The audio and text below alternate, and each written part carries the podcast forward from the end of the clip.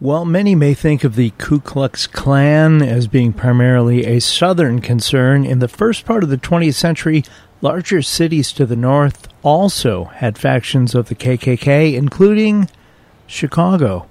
This is the story of the Ku Klux Klan in Chicago. I'm Tommy Henry, host of the Chicago History Podcast.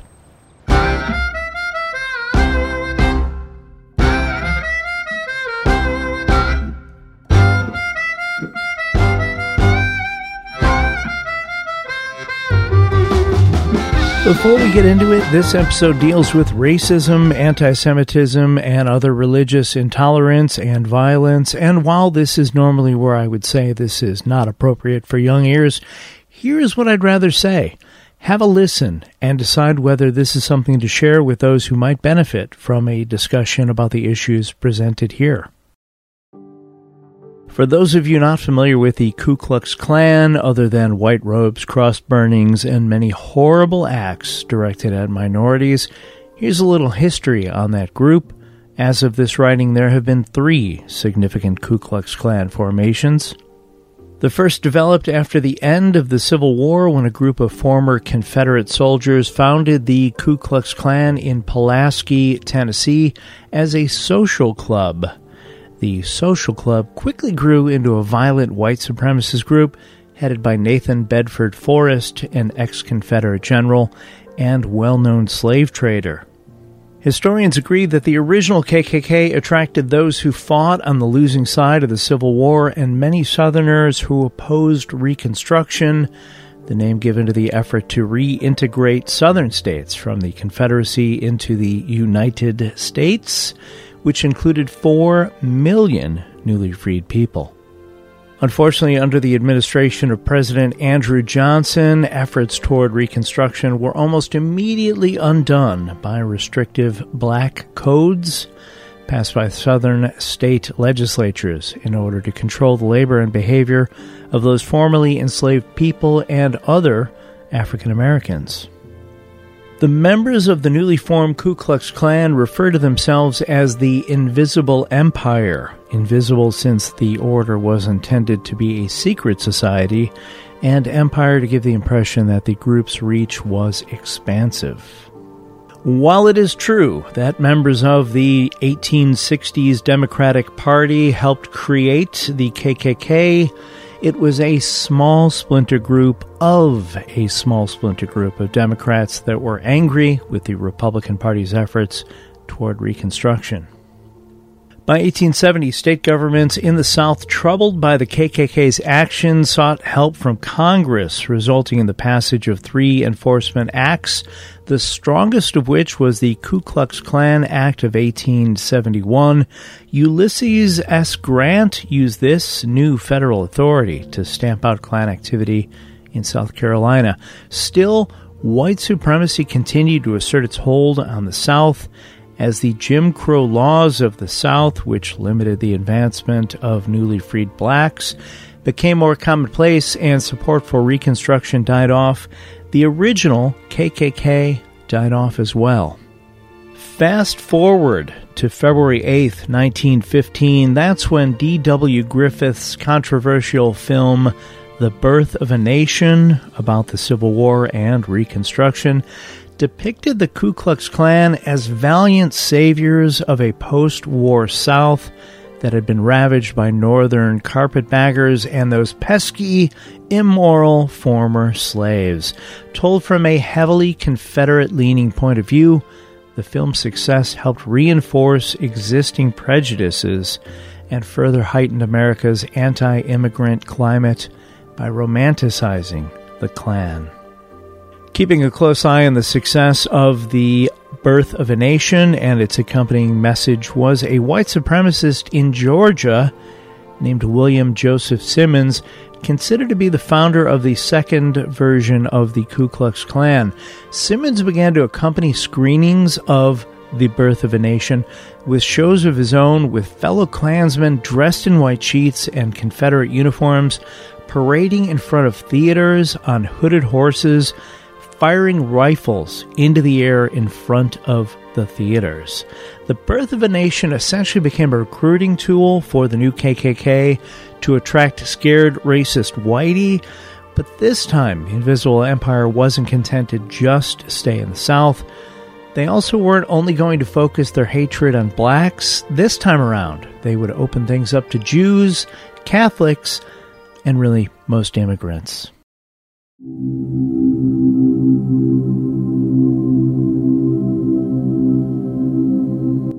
Chicago in 1920 really should not have been receptive to the idea of the Ku Klux Klan gaining a foothold here. Of the roughly 2.7 million people in city limits, 1 million were Catholics, 800,000 were foreign born immigrants, 125,000 were Jewish, and there were 110,000 African Americans. Now, while the African American population grew 148% between 1910 and 1920, blacks still only made up just 4.1% of the overall population. There were many foreign language newspapers and one key black owned newspaper, more on that in a bit, around the city, and pretty easy access to booze even during the Prohibition days, and yet. The first Klansmen of note in the Chicago area arrived via Indianapolis in June of 1921. C.W. Love, ironic name, was a regional commander referred to as a Grand Goblin who oversaw 41 lesser Midwest recruiters from an office on Clark Street in Chicago. Late in the afternoon of August 16th, 1921, roughly 10,000, that's 10,000 local Klansmen began to gather on Central Park Avenue, just south of Foster Avenue in Chicago's Albany Park neighborhood. As they prepared to depart the city around sundown, word spread through the crowd that the KKK's top guy, the Imperial Wizard himself, William Simmons, had traveled from Atlanta to take part in the ceremony. This caravan of 10,000 Klansmen traveled to an area near Route 12 and Old Rand Road in Lake Zurich. For those of you not familiar with the geography of Chicago and the suburbs to the northwest, that is roughly 30 miles away, and this is in 1920s transportation long before expressways were part of the landscape. That must have taken forever. By the time the crowd arrived in Lake Zurich, it had grown to over 12,000 people. The site of the event, a 250 acre farm, was owned by Charles Weeghman. Yes, the same Charles Weeghman who once owned the Chicago Cubs and built Weeghman Field, now known as Wrigley Field.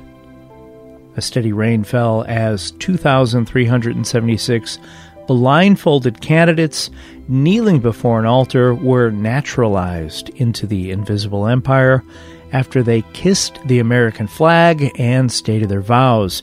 The crowd cheered while William Simmons described their objective as, quote, the perpetuation of law, order, peace, and justice, end quote.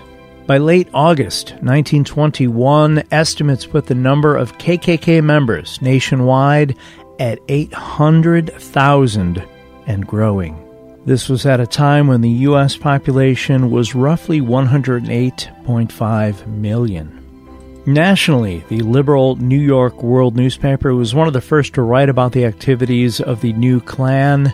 Newspapers across the country reprinted the World's article about the Klan, yet strangely, the article was not syndicated in Chicago. Issues of the East Coast paper were sold here in Chicago, and word began to spread. Concerned by reports of violence in the southern states attributed to the Klan, the United States House of Representatives initiated an investigation of the Klan in the fall of 1921. Unfortunately for the Klan's opponents, this inquiry backfired by providing the Klan with a, quote, vast amount of gratuitous and invaluable advertising, End quote. Appearing before the congressional committee, William Simmons, the Klan's leader, gave a masterful performance and disavowed all acts of violence committed in the Klan's name. The House of Representatives later dropped the investigation. While many local newspapers didn't seem bothered by the new KKK in Chicago and even accepted advertising money from them, I'm looking at you, Chicago Tribune, the Chicago Defender was quick to express its concern. A little background on the Chicago Defender it was founded in 1905 by Robert Abbott with a first issue of 300 copies. Publisher Abbott used the paper to call out racial, economic, and social discrimination. Within 10 years, circulation was 16,000, and two years later, circulation of the Chicago Defender jumped to 100,000 copies per week, and by 1920, circulation reached 230,000. By the 1950s, it was the largest black owned newspaper in the world in the 1910s, the Defender printed detailed stories about lynchings and other racial atrocities in the South while encouraging Southern African Americans to head north for better opportunities and was primary in what is known as the Great Migration. Calling the Klan, quote, a menace to this and any community, and quote, former Governor Edward F. Dunne and attorney Clarence Darrow organized a National Unity Council, which sought legislation to eliminate the Invisible Empire. The National Equal Rights League convened a special session at the Pilgrim Baptist Church in Chicago and sent a telegram to President Warren Harding about the issue. Also, none too happy with the KKK becoming a thing in Chicago, and I gotta say, this one surprised me. The Canaryville Social Club slash baseball team turned Irish street gang known as Ragen's Colts, the same Irish street gang responsible for much of the violence against African Americans during the Chicago race riots of 1919, and the gang credited with inventing drive by shootings. In case you're thinking that the Ragen's Colts' racist agenda would be right in line with the KKK, well, Ragen's Colts were more incensed by the KKK's anti Catholicism views. In September of 1921, Ragen's Colts went as far as to hang an effigy of a white cheated Klansman near Chicago stockyards as a not so subtle warning while 3,000 people watched. On September 19, 1921, the Chicago City Council pledged to rid Chicago of this new menace this is the slightly abridged version. You'll get the idea. Resolved that the City Council of Chicago officially condemns the presence of the Ku Klux Klan in Chicago and pledges its services to the proper authorities to rid the community of this organization. And because Chicago, the Klan used these preventative measures as an example that alien elements were gaining control of American life, and swift action needed to occur to protect God given freedoms. Enrollment in the Klan jumped once again because my freedoms. In one October meeting, 500 new members were inducted, and by January of 1922, Chicago had, quote, the largest membership of any city in the United States. End quote.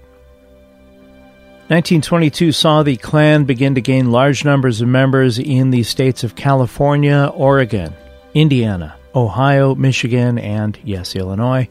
Headed by a new imperial wizard, a Dallas dentist named Hiram Evans, the Klan continued to limit its membership to American born white Protestants. Charismatic Klan speakers employed repeated common messages wherever they appeared. Immigrants were often blamed for most of the American society's ills, and the reason members had trouble finding work. Foreigners were referred to as dirt, scum, and filth. The Klan appealed to the war inspired spirit of 100% Americanism. If this all sounds too familiar and recent, well,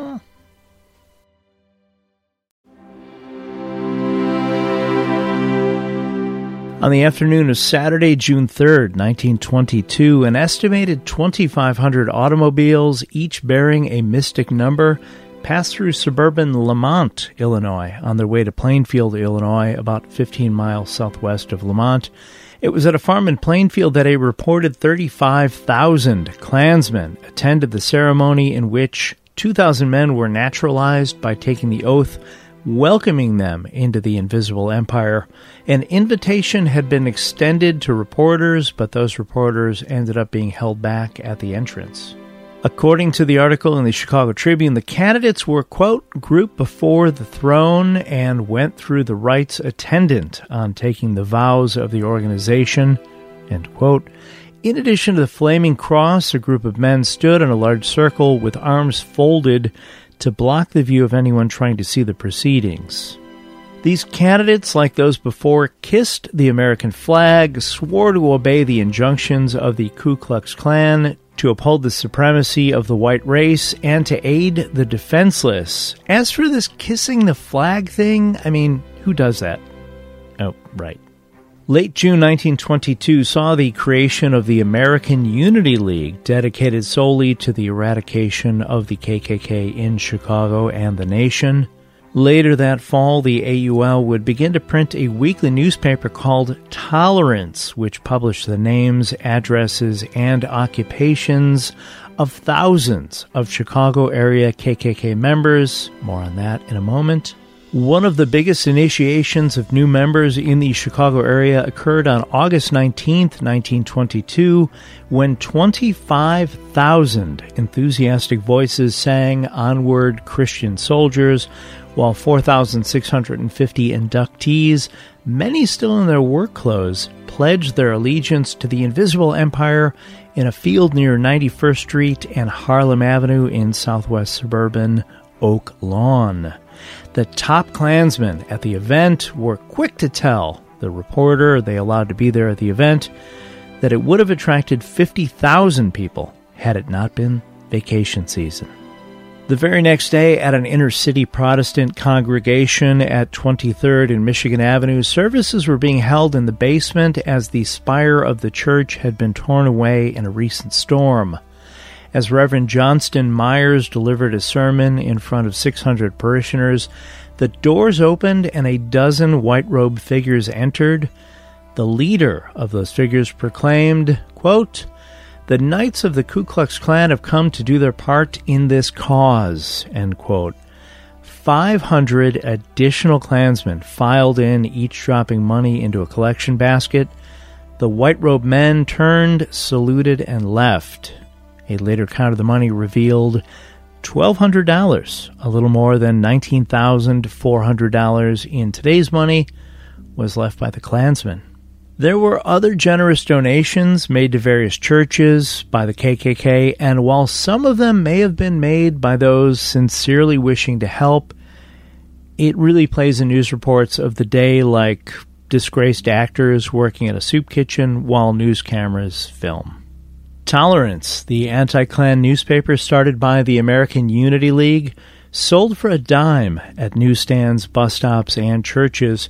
Their September 17, 1922 supply of 2,700 newspapers, which listed 150 Klansmen, quickly sold out.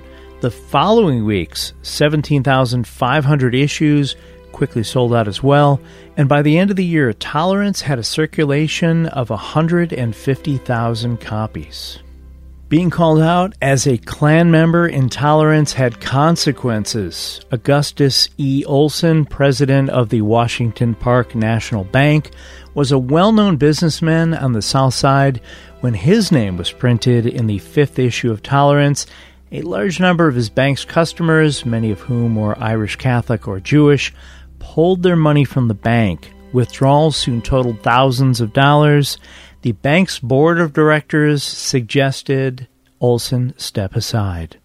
The ranks of KKK members not wanting their businesses or community standing to suffer began to thin.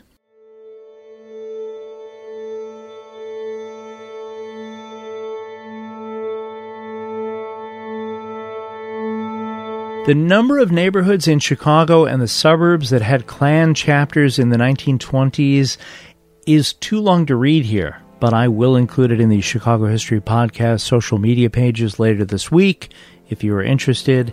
Dare I say, bonkers. In June of 1922, three Klansmen were arrested for speeding on Archer Avenue in south suburban Justice, Illinois. In their possession was two revolvers, two blackjacks, a Cat Nine Tails, that's a whip, and a Klan membership card. The three admitted to police they had driven to rural Morris, Illinois, to flog a chiropractor for insulting a teenage girl. Other than that one reported instance, no significant acts of violence were attributed to the Klan in Chicago in the 1920s. By 1923, the city of Chicago was actively trying to root out Klansmen and keep them off city payrolls. A fireman named William H. Green had already been suspended, and another called Otto Novotny, a suspected Klansman, was evasive under questioning. When asked about his involvement with the Klan, according to the Chicago Tribune article, Novotny replied, quote, I'm not with any organization prejudiced against the government, Novotny said and smiled. Whether I am a Klansman or not is my own private affair. Two months later, Novotny was on trial accused of conduct, quote, unbecoming a member of the fire department. Opposing sides argued over the wording of the oath he may have taken, finally admitting he was a Klan member and challenging the prosecution to prove that there was anything wrong with being a Klansman. Called to the stand was Robert E. Shepard, treasurer of the American Unity League and managing editor of Tolerance who was introduced to the crowd by the prosecuting attorney as someone who, quote, knows more about the Klan than the Imperial Wizard himself. Under cross examination, Shepard admitted he paid seven investigators $60 a week and two investigators $100 to infiltrate the Klan and report back on their activities. For the defense, H.K. Ramsey, National Secretary for the Klan, testified that the Klan was a Christian fraternal order on a religious basis. Roman Catholics and Jews, provided Jews embraced Christianity, were not barred from membership, but, quote, Negroes, he admitted, could never join the Klan because the order is against miscegenation, end quote. Uh, for reference, I had to look it up. Miscegenation, it's been a while since I've heard it, refers to the interbreeding of people considered to be of different racial types. Basically, meet the new clan, same as the old clan, against the mixing of bloodlines between whites and blacks. In many states, this applied to a mixed race couple marrying or even living together. Unfortunately, it wasn't just the Klan that felt this way in 1920s America. It wouldn't be until 1967 that the Supreme Court ruled unanimously that state laws prohibiting miscegenation were unconstitutional.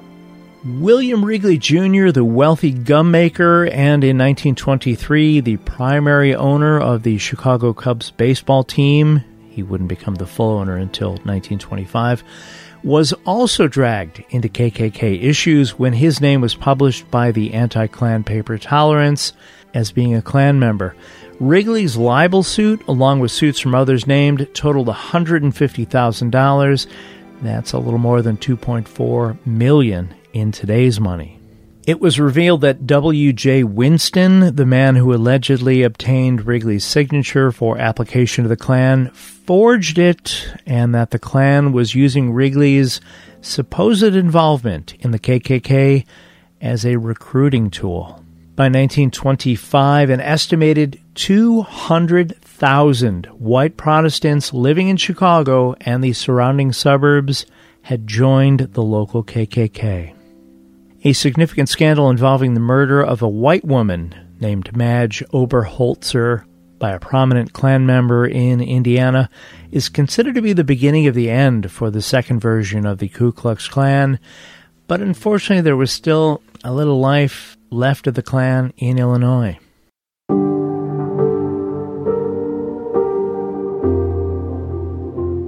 Even the farming community of DeKalb, Illinois, about 65 miles due west of downtown Chicago and home to Northern Illinois University, had its share of Klan activity in the 1920s.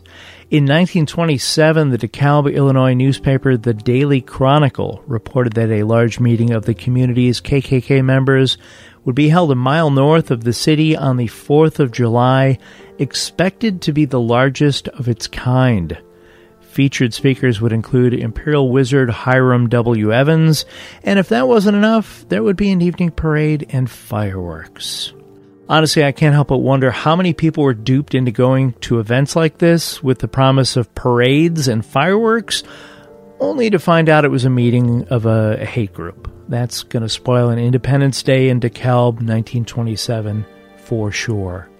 According to Kenneth Jackson's book, The Ku Klux Klan in the City, 1915 to 1930, used extensively for this episode, 40% of Klansmen from the 1920s KKK were from the states of Ohio, Indiana, and Illinois.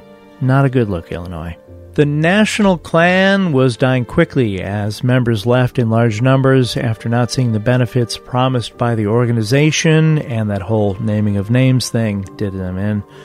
One of the last gasps was to hold its annual convention at Chicago's 8th Street Theater but this did little to bolster any confidence. One year later, the Illinois Klan was, for all purposes, dead. In 1964, the Civil Rights Act was signed into law by President Lyndon B. Johnson, legally ending the segregation that had been institutionalized by Jim Crow laws.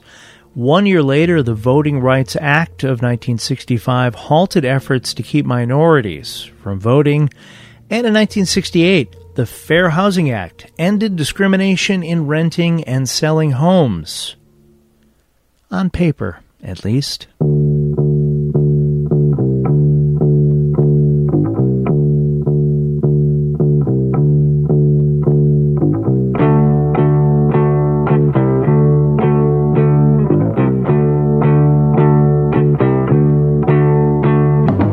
Thanks for listening to today's episode about the Ku Klux Klan in Chicago. As always, if you have questions about anything covered today, anything to add, or have an idea for a future episode, I'd love to hear about it. Send me an email at chicagohistorypod at gmail.com. I'll have plenty of pictures and items related to the events discussed in this episode on the Chicago History Podcast social media pages throughout the coming week as well as links to books and such if you'd like to learn more. Anything purchased through those links, not just the items listed, may earn this page a small commission and help offset production costs. The original art for the Chicago History podcast used on those social media pages was created by John K. Schneider. Thanks, John A. He can be found at Angel Eyes Art JKS on Instagram or via email at angeleyesartjks at gmail.com. If you have time, please rate and review the podcast and tell a friend about it. It really does make a difference. I will be back soon with another chapter in Chicago's history. Until then, get out and explore when possible. Learn more about whatever city you live in and stay safe.